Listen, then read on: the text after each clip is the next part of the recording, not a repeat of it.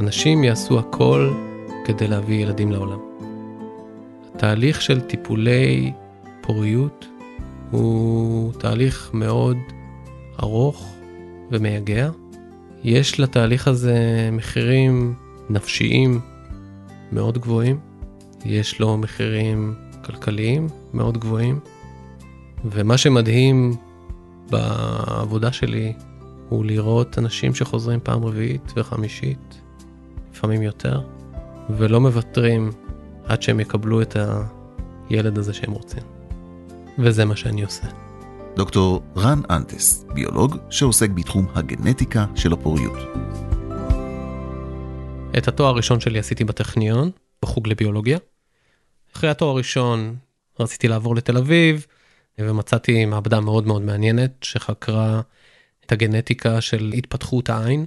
אחרי התואר השני היה ברור שצריך להמשיך לתואר שלישי בעצם, ומצאתי מעבדה מאוד טובה גם באוניברסיטת תל אביב שחוקרת אלצהיימר. והנושא? העין כמודל לחקר הגורם הגנטי למחלת האלצהיימר. כשאשתי ואני סיימנו את הדוקטורט, החלטנו ללכת על הכיוון של לנסוע ולעשות פוסט-דוקטורט במדינה אחרת, מה שבעצם היווה בשבילנו יותר פלטפורמה למגורים במדינה אחרת, וניסיון חיים שרצינו לחוות אותו. אז עוד שנייה לפני שניכנס לעניינים המקצועיים, איך קנדה? קנדה היא מקום שהוא שונה. הקצב פה הוא אחר, ההתנהלות פה היא שונה. דברים נעשים פה בצורה יותר איטית מצד אחד, מסודרת מצד אחר. זה טוב או רע? אני לא יכול להגיד לך אם זה טוב או רע, זה פשוט מאוד שונה. ולחוות לדעתי זה דבר שהוא מאוד מעשיר ומאוד מוסיף לך כבן אדם. אני אוסיף פה משפט שאני אה, אוהב לצטט ממנחה הדוקטורט שלי, שכשאמרתי לו שאני רוצה לנסוע לקנדה לעשות פוסט-דוקטורט, התגובה הראשונית שלו הייתה שהוא נשען אחורה בכיסא שלו ואמר לי, אם כל בן אדם היה עובר לגור בארץ אחרת לכמה שנים, היה שלום עולמי. זה משפט שאני מאוד אוהב לצטט, ואני מריץ אותו בראש, אתה יודע, בכל השנים שאנחנו פה, פעם בשבוע, שבועיים אני נזכר במשפט הזה, כי הוא כל כך נכון, בכל כך הרבה רבדים, שאתה כל פעם מבין למה, למה הוא נכון. זה מאוד מאוד מעשיר אותך כבן אדם. מה אתה עושה היום? היום אני עובד בקליניקת פוריות בטורונטו, אחת הקליניקות הגדולות כאן בקנדה. בקליניקה אה, יש לנו מחלקה מאוד גדולה לגנטיקה, כאשר יש שתי בדיקות גנטיות עיקריות. אחת קוראים לה PGTA, אנחנו בעצם סופרים את מספר הכרומוזומים או את כמות ה-DNA שיש בתאים. אנחנו רוצים לוודא שיש את כמות ה-DNA התקינה, או המצופה.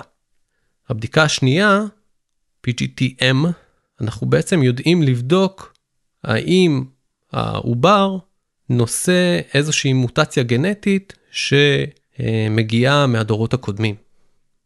שתי הבדיקות בעצם מאפשרות לנו לזהות את העוברים שגם יש להם את פוטנציאל ההשרשה הגבוה ביותר, וגם תקינים מבחינה גנטית, ובעצם המוטציה או איזושהי בעיה גנטית לא תעבור הלאה לצאצאים.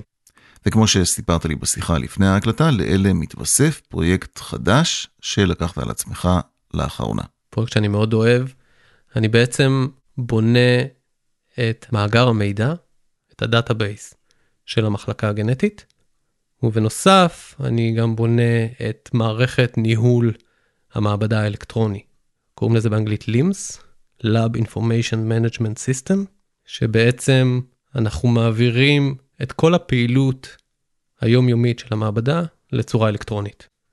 מה שאני מאוד מאוד אוהב בפרויקט הזה, זה שאתה צריך ראייה, גם ראיית מקרו של כל התהליכים וגם ראיית מיקרו של כל תהליך בנפרד, כדי לדעת למפות את כל הפעילות של המחלקה ולשים אותה במוצר שישמש גם את האנשים שעובדים במעבדה, גם את האנשים שמנהלים את המעבדה, גם אנשים שמשתמשים בתוצאות של המעבדה.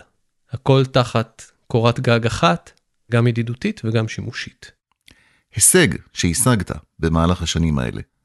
הישג מאוד גדול שלי כחלק מהצוות במחלקה אצלנו בעבודה, הוא שפרסמנו מאמר ב-New England Journal of Medicine, הז'ורנל המדעי הכי גדול בעולם. מה בעצם הציג המאמר? אה, ב-DNA לפעמים יש סודות. לא תמיד מה שאנחנו רואים הוא מייצג את מה שקורה באמת.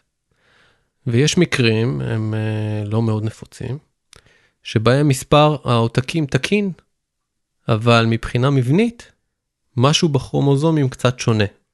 אה, יש תופעה שקוראים לה translocation או inversion, שתי תופעות דומות, שבהם מקטע מכרומוזום אחד מתחלף עם מקטע מכרומוזום אחר. כלומר, הספירה לא מספרת את כל הסיפור. נכון. מה שאנחנו אה, הצגנו במאמר ששלחנו, הוא שיטה חדשה לדעת להבדיל בין העוברים התקינים באמת, לבין אלו שנראים תקינים, אבל נושאים איתם את חוסר האיזון הגנטי הזה. המדע כל הזמן אה, מתפתח, ונשאלת השאלה איפה אתה רואה את עצמך בעוד כמה שנים. איך אתה מתפתח איתו, או עוזר לו להתפתח.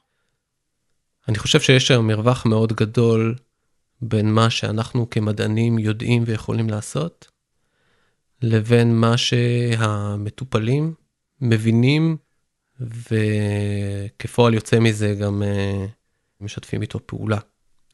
אה, בצורה מאוד דומה למה שאנחנו רואים היום בקורונה בעצם. עולם המדע ביצע פה זינוק אדיר בשנה וחצי, ואחת הבעיות העיקריות היא שלא הספקנו כמדענים, אם יורשה לי לדבר בשם המדענים כולם, לתקשר את זה בצורה פשוטה לאוכלוסייה שהיא בעצם אנשים שהם לא מדענים, ולכן משהו שהייתי רוצה לעסוק בו בעתיד הוא להגביר את הנגישות של מה שאנחנו יכולים לעשות למטופלים. בין אם זה על ידי uh, שיפור uh, המוצרים שאנחנו כעולם המדע או כחברה שמספקת איזשהו מוצר נקרא לו, או בדיקה, מספקים, בין אם זה דרך הסברה, שיפור אתרי האינטרנט, סשנים של הרצאות, אה, בין אם זה על ידי עבודה עם אה, רפואת הקהילה, הרופאים שעוזרים למטופלים להגיע לזה.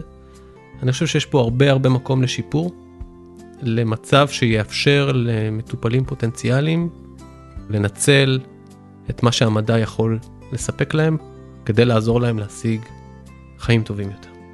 ועל הדרך גם לשפר את המודל העסקי של החברות שמציעות אה, בדיקות מסוג כזה. זה המקום שבו הייתי רוצה למצוא את עצמי גם מבחינה אישית וגם מבחינה מקצועית. דוקטור רן אנטס, תודה רבה. תודה רבה לך.